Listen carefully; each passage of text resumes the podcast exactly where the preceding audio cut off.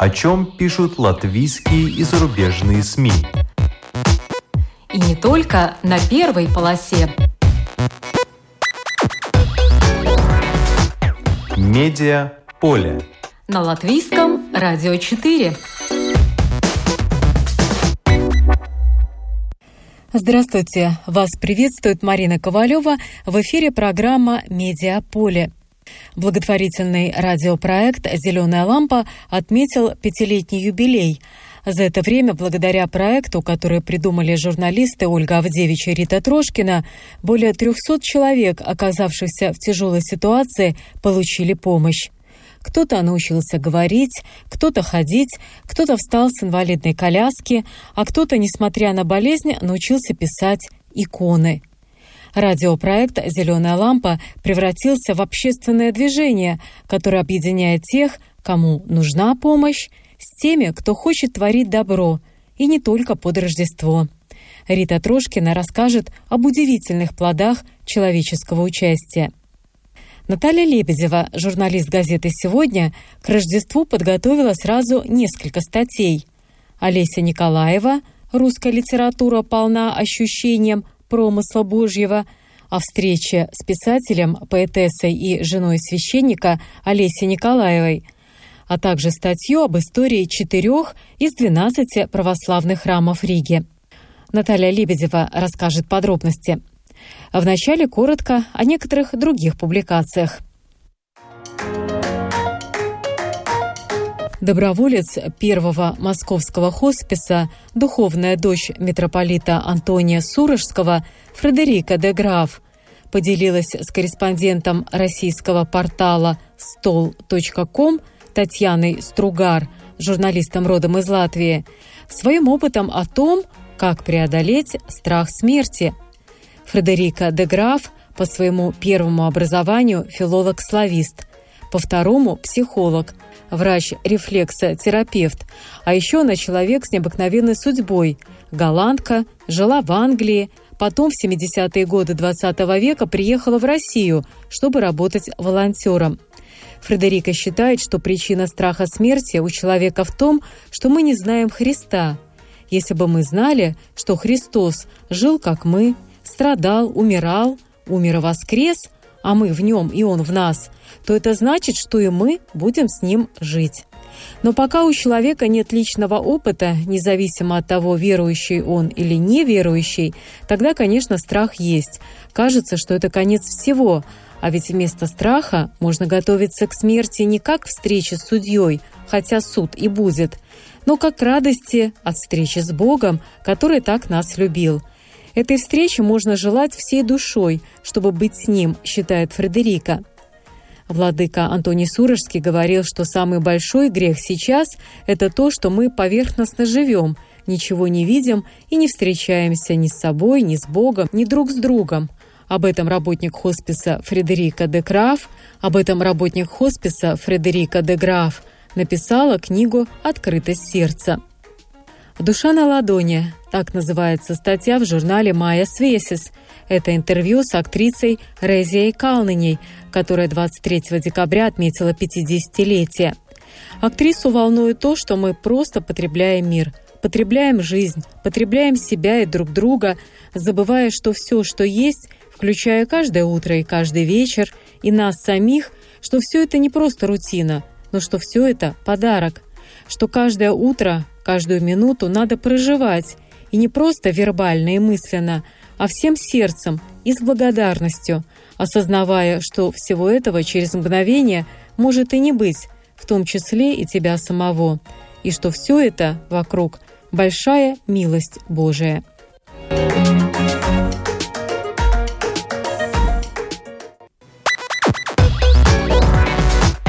Медиа поле на латвийском радио 4. Программа «Зеленая лампа» на радио Болтком отметила пятилетний юбилей. Создатели «Зеленой лампы» дают возможность каждому из нас творить добро, помогать людям. И делать это не только под Рождество, а круглый год. Проект «Зеленая лампа» придумали журналисты Ольга Авдевич и Рита Трошкина – Именно они в свое время создали еженедельник «Суббота» таким, каким мы его полюбили. Но вот уже пять лет они занимаются новым для себя делом, и это очень богоугодное дело. Я созвонилась с Ритой Трошкиной. Здравствуйте. Здравствуйте. Рита, как родилась идея проекта «Зеленая лампа»? Идея была давно, она как-то витала в воздухе, хотела сделать что-то полезное. И э, очень много людей всегда вокруг есть, которым нужна помощь, и некоторые даже в отчаянном положении. Ну, мы это знали по работе в газете еще. И вот мы решили попробовать э, сделать такую программу. Мы думали, как назвать эту программу, и вспомнили рассказ Александра Грина автора «Алых парусов». Вот у него есть рассказ «Зеленая лампа». Если в двух словах, вот вы его почитайте, но если в двух словах, то как раз там о том, как с помощью зеленой лампы полностью изменилась а, судьба а, несчастного человека. Там очень интересный сюжет. Он был в реальности, как рассказывает Грин. И вот, включая зеленую лампу, человек поменял свою жизнь зеленую лампу называют очень часто общественным движением. Вот это вот мне больше всего нравится. Люди считают, что это вот общественное движение такое. Взаимопомощи, конечно. Это движение взаимопомощи. Это не такая радиопрограмма в классическом ее понимании, это действительно консолидация общих усилий для того, чтобы помочь людям в тех ситуациях, когда государство не оказывает необходимую помощь. Она не совершенно не коммерческая, она совершенно не там не смотрит на рейтинги, хотя я говорю, что нас очень много слушают и очень много откликаются, слава богу. А, вот. И э, самое главное, что делает эта программа, это площадка для встречи тех, кто хочет помогать, и тех, кому нужна помощь. Вот так все очень просто. И э, мы считаем, что немножечко, капельку, градус милосердия в обществе повышается. А это очень важно для каждого из нас, потому что нам же важно, в каком обществе, в какой среде мы живем. Конечно, и какое бы государство богатое не было, все равно на всех денег не будет хватать никогда, и в любой даже самой зажиточной стране благотворительность – это все-таки важное дело. Это наша авторская с Ольгой программа, такой проект придумали, да, и с необычным немножко форматом. То есть такого формата нигде больше нет, как у нас. У нас сочетается беседы с известными в обществе людьми, музыкантами, композиторами, там, артистами, спортсменами известными и так далее, да, и мы говорим о добре и милосердии. И параллельно рассказываем историю ребенка, которому нужна помощь. До этого мы встречаемся с семьями обязательно, мы проводим с ними время, пишем эту историю. Это всегда очень человеческие истории, истории борьбы родителей за своих детей. И, в общем-то, такой девиз программы мы придумали Э, что это передача о тех, кому нужна наша помощь, и для тех, кто хочет помогать. То есть абсолютно, конечно, помощь – это дело добровольное, у многих людей есть потребность. Но как любое доброе дело, э, и вы на начальном этапе нуждались тоже в помощи э, финансовой поддержки, чтобы запустить этот проект. Кто вам помог тогда пять лет назад? Да, конечно. То есть э, какие-то орг-моменты нужны были, да, там организовать все это, переводы, поездки по Латвии, потому что сюжеты по всей Латвии у нас есть, да.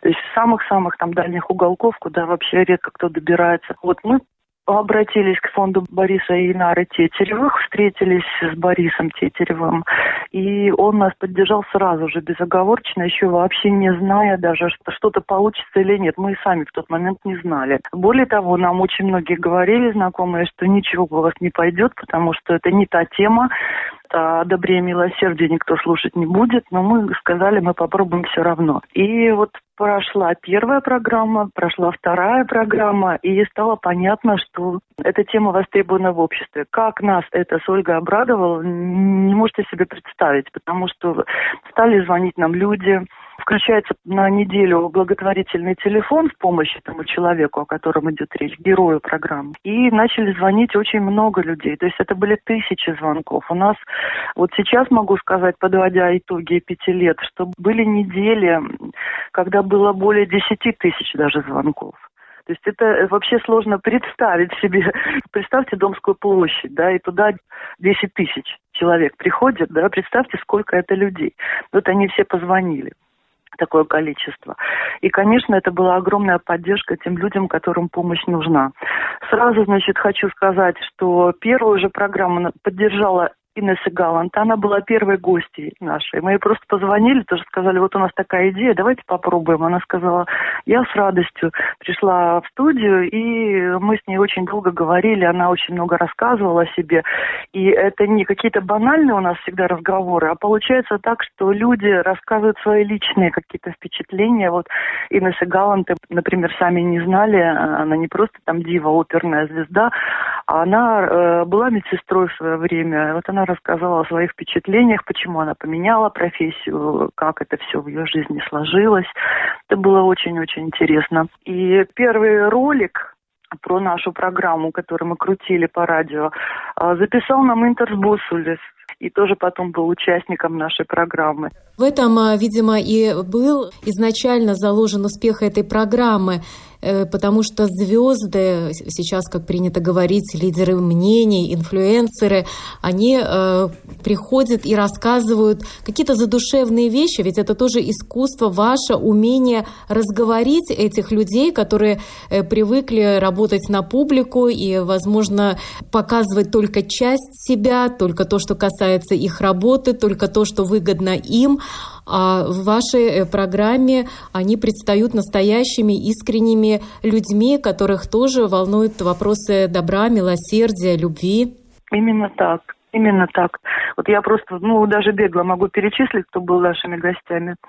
Агнеся Зелтань, актриса, из актеров Ивар Калныч, э, Витарган, Светлана Иванникова, ну, многие другие, Резия Калнина, которая вот, вот меня лично так потрясла, я до сих пор ее слова хожу, цитирую, она у нас несколько раз была вот за эти годы гостьей, и она сказала, что если я известная актриса и режиссер, то вот для чего все это нужно мне? Может быть, для того, чтобы с помощью известности моей, моего имени, что-то хорошее сделать для кого-то, да, то есть вот она очень поддерживает всегда нас, и у нее прозвучали один раз в эфире такие слова, которые вот меня просто потрясли. Он сказал, что человек, каждый человек как икона. Вот есть иконы старые, закопченные, на которых даже, может быть, не видно образа, а вот и так же и люди в обычной жизни. Но если отмыть эту икону, очистить, она засияет э, светом и всеми красками. И также человек. И вот с помощью Э, милосердие, когда ты кому-то помогаешь, ты должен быть благодарен этим людям, которые дают тебе возможность им помочь. Вот так повернуло все, да? Потому что ты начинаешь сиять, как эта икона. Такие вот очень красивые слова, но это было настолько в точку сказано. Я могу сказать, э, что вот мы очень благодарны всем, кто нас поддерживал и поддерживает. Этих людей огромное количество. Мы вообще считаем, что когда нас там пытаются хвалить или говорить, вы молодцы, Э, мы, нам очень не нравится это. То есть никакие не мы молодцы, а просто оказалось, к радости нашей, что в нашей стране э, огромное количество просто потрясающих людей. Э, большинство из них помогает другим просто тихо, молча, не афишируя. Я сама всегда считала, что надо так делать. Да? То есть делаешь э, что-то, не, не рассказывай никому. Как сказать, отпускай по воде, да, и все, хлеб свой, как в Писании сказано. Вот. Но в данном случае эта программа как раз э, работает наоборот. То есть когда мы рассказываем, показываем вот это и это и это, то подключается еще больше людей и э, реальная возможность помочь тем, кому не может помочь государство. То есть э, в основном это люди, которым не хватает официальной помощи или по каким-то причинам они ее просто не могут получить. Да? И, э, ну, я сначала цифры хочу сказать, что только за этот год больше 320 тысяч было собрано денег в помощь. А, значит, как мы работаем? Мы сотрудничаем с каким-то благотворительным фондом. Сначала мы сотрудничали с фондом ЗИДа ТЛВ, очень хорошие там люди работают, и, в общем-то, они готовили документы, они э, занимались технической стороной, потому что, конечно, мы журналисты, у нас никаких счетов нет, и мы не имеем права и не будем собирать деньги. Мы просто указываем вот этот счет, э, на который деньги могут быть перечислены, если кто-то хочет помочь. Ну и плюс включается телефон благотворительный. С этих денег на счету не берутся никакие проценты никогда. Для нас это вопрос принципиальный. То есть они полностью полностью идут, это целевое назначение, полностью идут э, герою программы, то есть тому человеку, о котором мы рассказываем. Два года мы сотрудничали с ZLV, а потом мы стали работать вместе с фондом Be Open, там работают чудесные люди, они вникают вообще в каждую проблему, в каждую семью, которая за помощью обращается. И вот точно так же мы работаем. То есть они открывают счет, туда собираются деньги, а потом они оплачивают напрямую клиники, аптеки, лекарства, реабилитации. А мы сообщаем каждый день на сайте Mix News LV, в социальных сетях, на Фейсбуке и в Инстаграме. Мы сообщаем каждый день о результатах сборов. В конце недели подводим итоги. Программа у нас выходит по вторникам. И э, во вторник мы сообщаем итоги, что сделано, и уже рассказываем о следующем герое. То есть такой вот беспрерывный процесс. Ваша заслуга в том, э, что вы смогли организовать вот этот процесс и дать возможность людям э, творить добро, жертвовать деньги, Э, на то, чтобы помочь людям. В основном, конечно, помощь, э, я так понимаю, медицинского характера.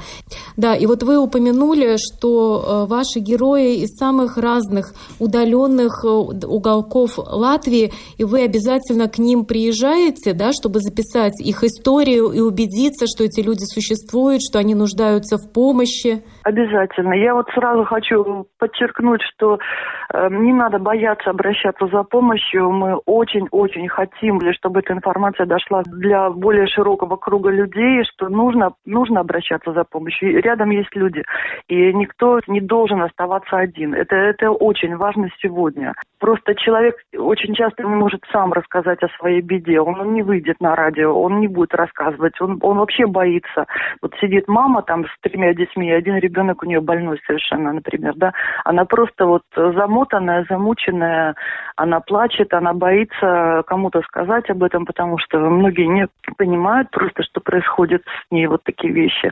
И хотели бы помочь, но они не знают просто об этом. А мы выполняем роль, ну, как сказать, их голоса, да, то есть мы на радио рассказываем их историю. Причем история всегда человеческая, с какими-то деталями, подробностями. Мы едем в семьи и долго проводим много времени, потом пишем статью, все согласовываем, конечно, с мамой, и потом рассказываем. И там фотографии обязательно есть, чтобы э, наши радиослушатели и читатели знали, что они не в пустоту куда-то помогают, а вот, вот эти конкретные глаза вот этого малыша, да. Потом мы обязательно отслеживаем результаты. Ну, не всегда, конечно, там просто вот прекрасные результаты, потому что очень часто помощь нужна постоянная, Бывает, что нужно операцию оплатить, да, вот, вот да, и человек выздоровел. А бывает, что нужно постоянно вот эту реабилитацию проводить. А, а государственная помощь, она зачастую, ну, она совершенно недостаточная. Это где-то вот две недели реабилитации два раза в год. Ну, ребенку с ДЦП или там с аутизмом, ну, это совершенно ничто, и поэтому какие-то дополнительные реабилитации, они ставят детей на ноги. То есть э, люди, которые нуждаются в помощи, они могут вам написать или позвонить. То есть как это сделать? Обязательно. А, программа «Зеленая лампа». Очень многие про это знают. Более того, очень многие наши коллеги из разных СМИ, э, и латышских, и русских, они э, с нами сотрудничают, они поддерживают, публикуют нашу информацию. И спасибо всем-всем огромное, потому что человек любой, прочитав, может не только помочь другому, но и сам обратиться за помощью надо написать, э, у нас такой e-mail есть, э, зала.лампа.gmail.com, да, и есть страничка «Зеленая лампа» на Фейсбуке, вот просто набрать «Зеленая лампа», там публикуется информация на русском и на латышском. И на сайте mixnews.lv тоже есть рубрика «Зеленая лампа», и на латышском, и на русском языке. Куда угодно можно написать, написать просто кратко, что вот кто я, что я, и какой-то оставить телефон. Мы потом связываемся, если это возможно оказать помощь, мы это делаем, делаем программу. Ну, не, не всегда, не во всех случаях бывает. То есть, если помощь может, может оказать государство, то мы уже не подключаемся, как правило. А если вот человеку больше некуда деваться, да, в, в этих обстоятельствах, то да, обязательно. Мы делаем это с Ольгой вдвоем, ну, плюс фонд Биопен да, Ингрида Шмидта возглавляет этот фонд. Она занимается оформлением всех бумаг. И какие СМИ вас поддерживают? Ну, очень много. Во-первых, сайт, например, Дельфи сайт, и русский, и латышский, Кристина Худенко очень часто вот нашу, нашу информацию публикует. А, газета «Сегодня» и их сайт bb.lv, Латвия Савис, Нет Карига, ну и другие. То есть люди это делают просто потому, что видят, да, мы хотим помочь. В ну, нашем обществе вот это просыпается. Вот несмотря на то, что такая тяжелая сейчас ситуация, тем не менее, вот э, очень многие чувствуют, что надо делиться каким-то сердечным теплом. Если даже не могут там какими-то деньгами помочь или сделать звонок. Звонок стоит евро 42 цента, э, один звоночек. Э, телефон у нас постоянный, 930-6384, он работает постоянно, каждую неделю переключается на нового героя. Но если кто-то не может и позвонить по телефону, он просто какие-то добрые мысли свои может направить. Они тоже работают. А теперь расскажите нам о результатах, о самых потрясающих историях. Ну, очень много было историй. Вот когда мы говорили про уголки самые дальние, да, и вот одна девочка нас потрясла, это Ева Ивкина, она уже девушка, а, она живет под Мадуной с мамой в поселочке небольшом, и дом у них стоит буквально в лесу. Мы поехали туда зимой, это было два или три года назад, не помню. Мы еле нашли их, то есть мы где-то застряли там по дороге снегу, и вот приехали в лес, и там стоит этот домик на окраине поселка. И живет эта девочка, которая с рождения больна, у нее ДЦП, она из-за врачебной ошибки, там получилось неправильно поставлен был диагноз, и она в инвалидном кресле. Она не может ничего самостоятельно, домик у них маленький, сами понимаете, совершенно без удобств. И вот эта девочка с совершенно светлой головой, с ясным взглядом, вот просто она двигаться не может.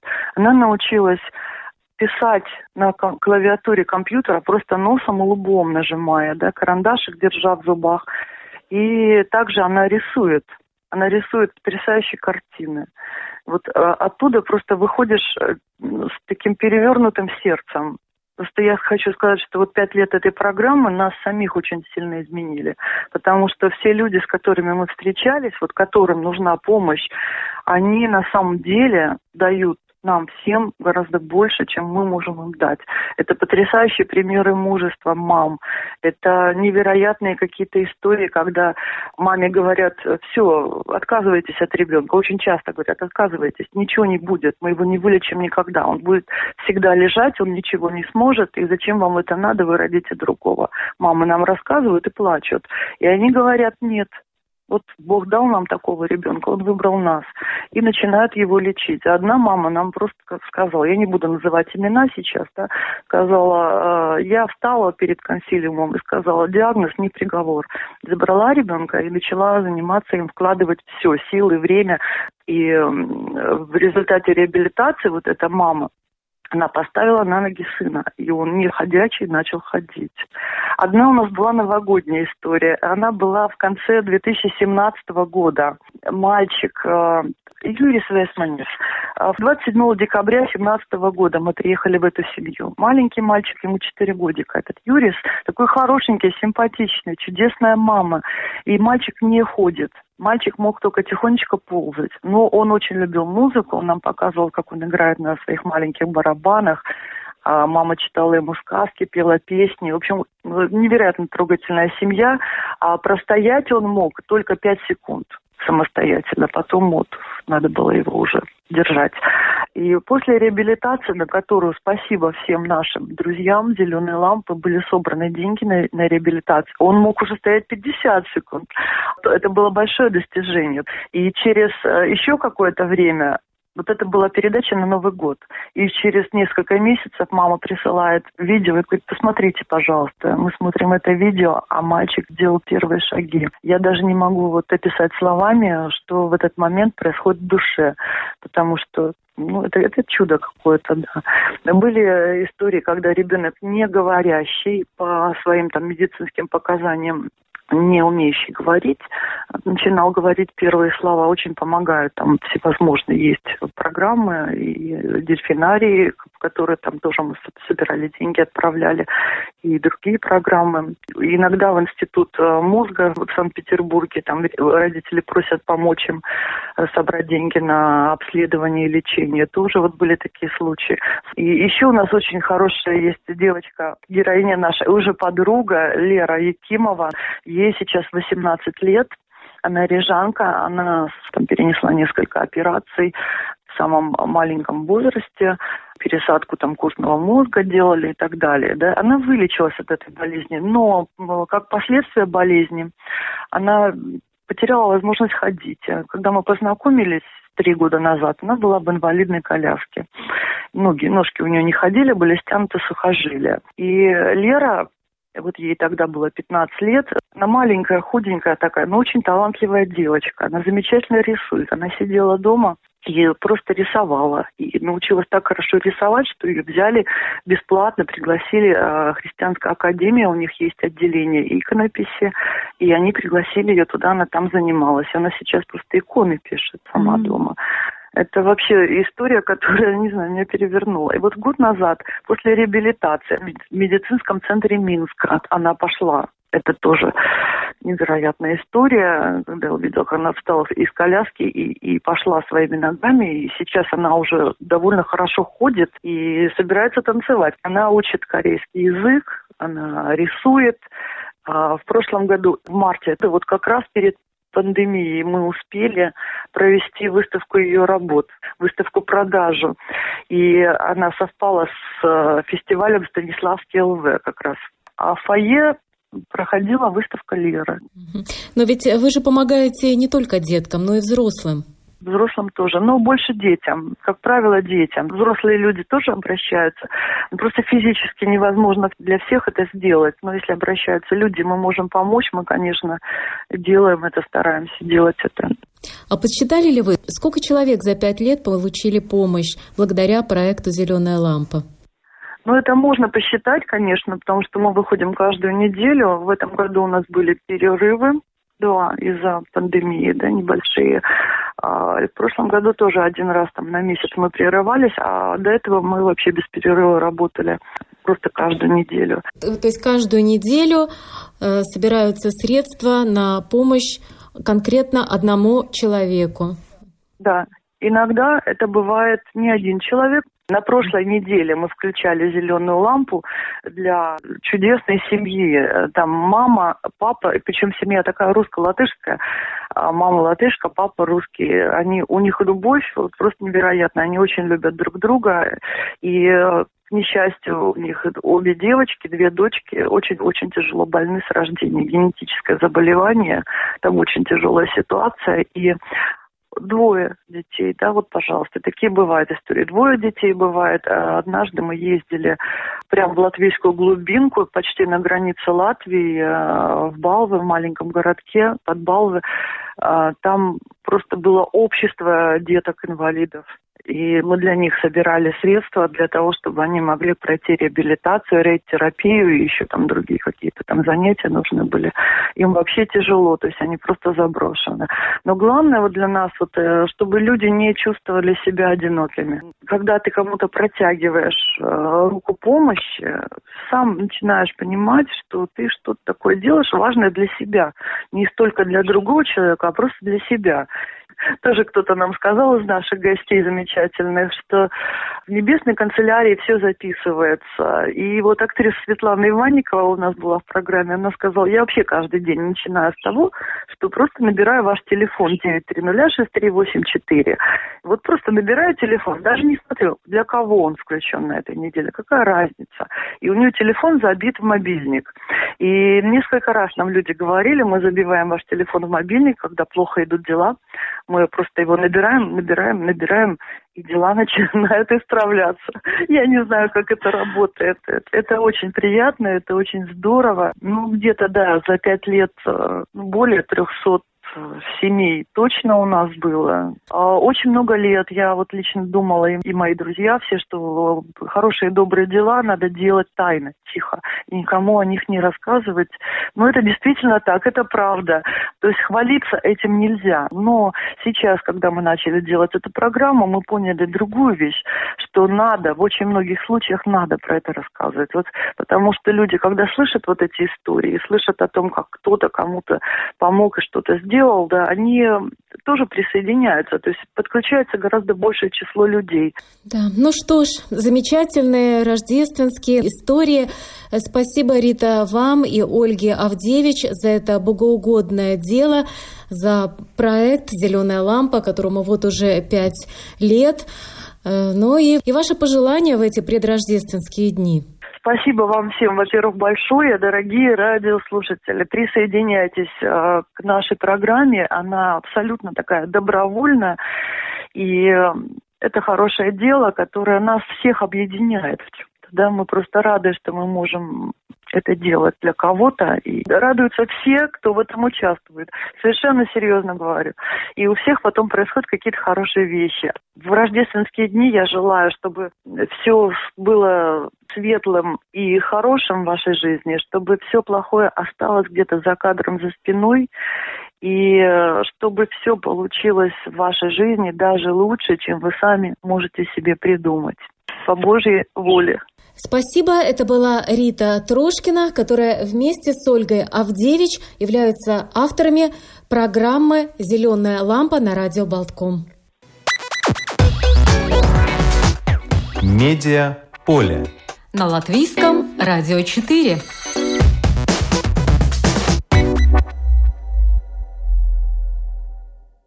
В ночь на 7 января восточные христиане отмечают великий праздник Рождества Христова. К этой дате, по традиции, главный редактор отдела культуры газеты «Сегодня» Наталья Лебедева, которая также много пишет и о православии, подготовила несколько публикаций. Я созвонилась с Натальей, чтобы узнать, о чем она решила написать в этом году. Здравствуйте, Наталья. Здравствуйте. Итак, какие публикации вы подготовили к православному Рождеству? Ожидается несколько публикаций. Э, онлайн-дискуссия с Олесей Николаевой, известной писательницей, поэтессой, супругой и матерью священников – супругой Владимира Вигелянского. И где же можно будет прочитать об этой дискуссии? В нашей толстушке, в еженедельнике «Сегодня неделя», которая выйдет в среду. Как раз 6 января в Сочельник. И о чем? Я так понимаю, что речь идет о духовности, православии и русской литературе? Тема дискуссии – литература тайных механизмов души, где дьявол с Богом борется. Само название уже предполагает единение литературы, православия, веры, христианства. Но надо знать Олесю Николаеву, ее супруга Владимира Вигелянского. Я с ними знакома с 99 -го года. И это люди особые в нашей и в истории литературы, и в истории э, восстановления православия в России. Поэтому это было очень интересно, потому что и литературная, и православная сторона были затронуты. Причем затронуты достаточно глубоко. Вот. А на линии с Олесей Александровной были не только Рига и Вильнюс, но и Москва, Киев, Кишинев и некоторые другие города. Олеся Александровна э, говорила из студии Белорусского государственного университета. Причем э, поддержку этой онлайн-дискуссии оказал владыка Вениамин, митрополит Минский Заславский, патриарх экзарх всея Белоруссии. И что вам больше всего запомнилось из сказанного во время э, встречи с писателем и э, с матушкой Олесей Николаевой? Мы говорили с ней часа три, и сказать о том, что больше всего запомнилось, очень трудно. У нас были экскурсы в истории, были какие-то предсказания будущего. Говорили много о русской литературе, потому что она и литератор, и матушка, так или иначе. Э, о том, что в русской литературе все сказано о человеке согласитесь. И не нужно читать антропологию, психологию, достаточно открыть страницы русской литературы, которую сейчас, к сожалению, не читают. Да, не секрет, что сейчас люди э, стали меньше читать русскую классическую литературу. Они, конечно, много теряют. Вот что об этом говорит Олеся Николаева? Олеся Александровна тоже сетует на эту тему и говорит, непонятно, почему люди перестали читать великую русскую литературу, потому что она дает совершенно поразительный душевный заряд, душевный, духовный, в первую очередь душевный, и понимание жизни. Вот э, когда читаешь Пушкина, она говорит, какое-нибудь стихотворение, ну любое. Э, вот у нее, например, таким знаковым стихотворением стало «Морозы солнце, день чудесный». Оно оказывает совершенно оздоровительное влияние на нас.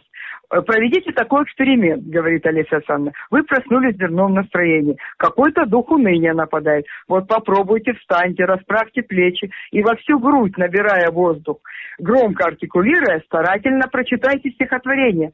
И вы пройдете весь этот путь от Вечер, ты помнишь, юга злилась, на мутном небе мгла носилась, луна, как бледное пятно, сквозь тучи мрачной желтела, и ты печальная сидела. И это была нижняя точка – а нынче погляди в окно, под голубыми небесами, великолепными коврами, блестя на солнце снег лежит. И к этой речке говорит Олеся Александровна, вы придете в совершенно другом настроении. Конечно, появится бодрость, появится жизнелюбие, появится энергия для того, чтобы начать новый день и отправиться совершать дела, преимущественно хочется верить, добрые. Дай Бог, мы обсудили то, что русская литература настолько укоренена в православии, что можно по ней изучать православную антропологию. Э, вот мы вспоминаем, как Иван Карамазов говорил, красота – это страшная сила, тут дьявол с Богом борется, а место битвы – сердце человеческое. Или какие-то вещи у Достоевского в «Идиоте», э, на которые мы, может быть, изучая в школе, проходя Достоевского, не обращали внимания. Двойные мысли, раздвоение сознания. Когда князь Мышкину приходит некий Келлер, вот, он хочет рассказать свою жизнь, исповедоваться князю, чистому человеку, но вместе с тем у него вертится вопрос в голове, не, не занять ли у него денег. И князь Мышкин, чуткий человек, редкой чуткости это чувствует и спрашивает, вот у вас двойные мысли. И расколотое грехом сознание человека – это обычная, обычная ситуация. Человек так живет. Вот. И Олеся приводит слова апостола Павла, что «ибо знаю, что не живет живет во мне, то есть плоти моей добрая, потому что желание добра есть во мне, но чтобы сделать оно, того не нахожу. Доброе, которого хочу, не делаю, а злое, которого не желаю, делаю. Если же делаю то, чего не хочу, уже не я делаю, но живущий во мне грех.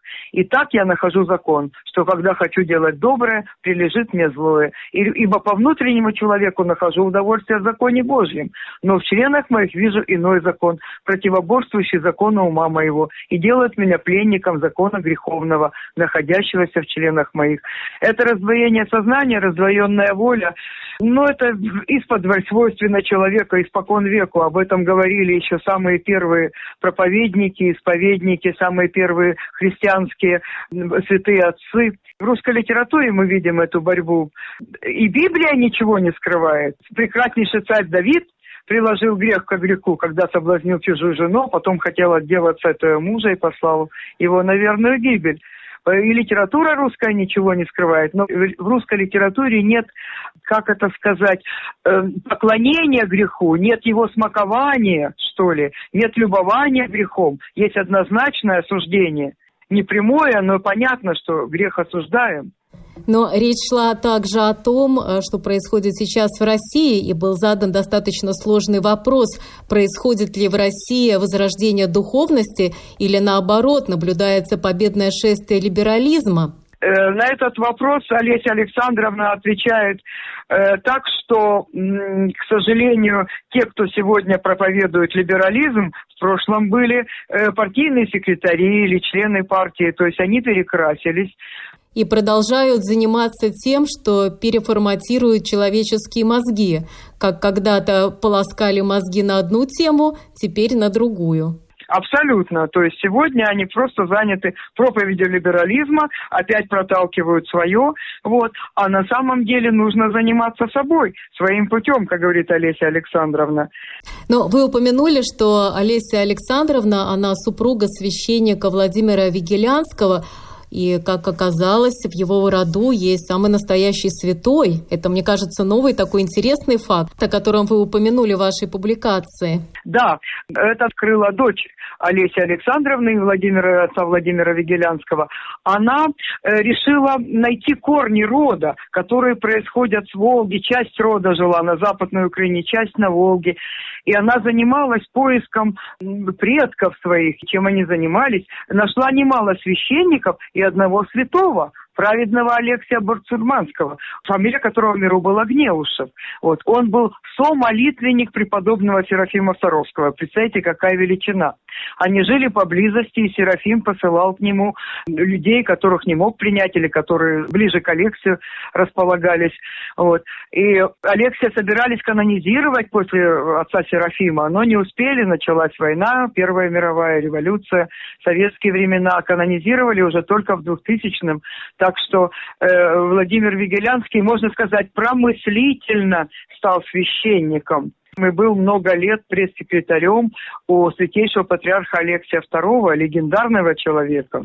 Ну, напомню, что публикация под названием Олеся Николаева «Русская литература полна ощущением промысла Божьего» будет опубликована в еженедельнике. Сегодня неделя, уже в эту среду. Но это не единственные статьи, приуроченные к православному Рождеству. Наталья Лебедева, конечно, написала и о Латвии, о латвийском православии. Что на этот раз? На этот раз мы решили немножечко окунуться в историю храмов, православных храмов хотя бы Риги. По Латвии их десятки и сотни, но в Риге их двенадцать и женский монастырь. И история каждого из них является собой совершенно уникальной страницей бытия, культуры, славы, созидательных и мирных деяний, военных каких-то событий. Э, достаточно сказать, что первая Рижская православная церковь во имя святителя Николая Чудотворца была расположена на русском подворье, где ныне находится Сейм в XIV-XV веке. Там обычно останавливались русские купцы, и как же без храма? Русский человек не мог без храма. Вот. Э, другим рижским храмам 300 лет, около 300 лет. Поначалу они строились деревянные, потом отстраивались каменными. Вот, вот, например, э, интересная история Александра Невской церкви. Ей уже практически 200 лет. Первый камень был заложен нынешнего здания церкви 200 лет назад, в 1820 году. Она стала наследницей церкви э, живоносного источника, который был построен на углу улиц Николаевской, ныне улица Кришина Валдемара, и Юфоневской, которая продолжала раньше нынешнюю улицу Мелнгайна. Храм был необычный. Он был построен для обслуживания гарнизонных госпиталей, основанных по приказу Петра I в ходе Северной войны. Вот. Понятно, что там люди лежали раненые, нуждающиеся в поддержке, в помощи, э, ветераны. Э, они приходили в церковь, к живоносному источнику, батюшки окормляли их. И этот храм был совершенно уникальный в том, в том плане, что подавал чудную воду страждущим. И поэтому освящен был в честь иконы Пресвятой Богородицы живоносный источник. Э, был колодец с очень чистой водой. Первая, значит, церковь была построена в 1731 году, церковь живоносный источник. Вот. Потом она, к сожалению, сгорела, когда э, маркиз Паулучи, губернатор Риги, приказал сжечь э, предместья э, при подходе французских войск. Вот. А после окончания Отечественной войны 1812 года, сам Паулучи ходатайствовал о постройке нового храма для живоносно-источницкого прихода. Вот такое название. И было решение построить храм чуть-чуть на квартал, ну, как сейчас посмотрим, на квартал дальше, вот, на Большой Песочной, Александровской позже, а ныне уже Бривибас. Это была церковь Александра Невского. Да. Александр I пожертвовал 6 тысяч э, рублей ассигнациями. Были рижские, жертвовали три рижских купца, Павел Грачев, Михаил Бодров, Михей Попадин. Mm-hmm. И в целом местные жители собрали 20 тысяч рублей на постройку. Это к тому, что вот общество было просвещенное в то время, и на да. храмы деньги собирали. Да, но э, из 12 православных храмов Риги вы решили в этой публикации коснуться истории четырех храмов. Об одном уже вы рассказали, это церковь э, Александра Невского. Есть информация об очень интересном э, Троице-Задвинском храме. Э, сейчас этот храм славен прежде всего наличием уникальных икон. Вот расскажите об этом немного. Первая деревянная Свято-Троица-Задвинская церковь была построена на этом же месте, где сейчас стоит каменный храм, в 1781 году. Знаете, какие это годы, какая старина.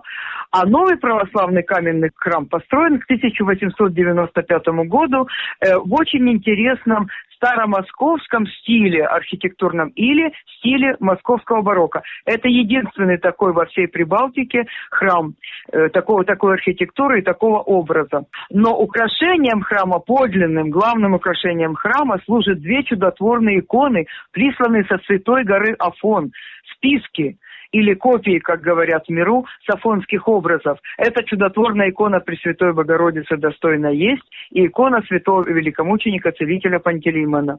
В обеих иконах вделаны святыни, частицы мощей трехугодников Божьих и частицы животворящего древа Господня.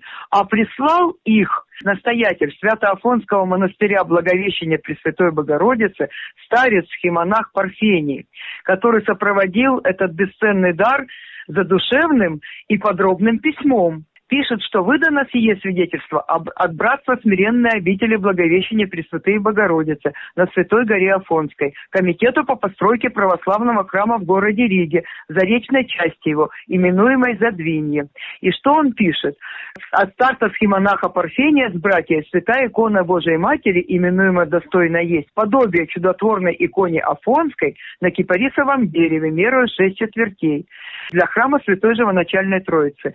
А при ней бесценные святыни, частицы животворящего креста Господня, частицы мощей святого великомученика и целителя Пантелеимона, святой равноапостольной Марии Магдалины и святого апостола Андрея Первозванного. Да, особенно в наши дни важно знать, э, где находится икона, э, в которой есть частица мощей самого Пантелеймона Целителя, ведь э, вопросы здоровья сейчас для многих стоят на первом плане. Да, в обеих иконах эти частицы, четыре вида святых мощей. Вот. И как пишет старец Парфений, что Царица Небесная, Всеблагая Покровительница, да примет православных жителей Задвинья, усердных почитателей Церкви Христовой под свое высокое небесное покровительство, и да утешит их пришествием Всечестнага образа своего земного удела своего Святой горы Афонской, и да будет врачевательницей недугов душевных и телесных. Так что к этой иконе мы не притекаем, иконе достойно есть, и к иконе Пантелеймона Целителя – в этом году, к сожалению, не состоятся ночные пасхальные богослужения в храмах Риги, будут только вечерние службы, но у людей есть всегда возможность прийти в дневное время, когда храмы открыты, помолиться о своих близких, о себе, э, поблагодарить Господа Бога и Богородицу за то хорошее, что есть в нашей жизни. Наталья, что бы вы хотели пожелать нашим слушателям накануне Рождества? Конечно, в первую очередь крепкого здоровья, благополучия, благодати Божией, неизбывной милости Божией всегда, любви к своим близким, достойного окружения, достойных мыслей и достойных дел. Ведь по делам нашим узнают христианина. Поэтому дай Бог нам всем прославиться хорошими делами. Или, как написал э, Федор Глинка, поэт Федор Глинка, современник, современник Пушкина. Вот как он интересно написал. «Если хочешь жить легко и Господу близко, держи сердце высоко, а голову низко. Это была Наталья Лебедева, редактор отдела культуры газеты «Сегодня». Несколько ее публикаций, приуроченных к православному Рождеству, в том числе об истории латвийских православных храмов, будет опубликовано в эту среду, 6 января, в газете «Сегодня неделя». Программу подготовила и провела Марина Ковалева.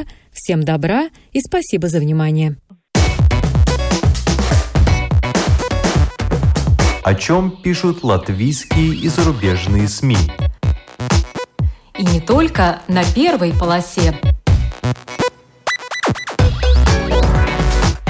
Медиа поле. На латвийском радио 4.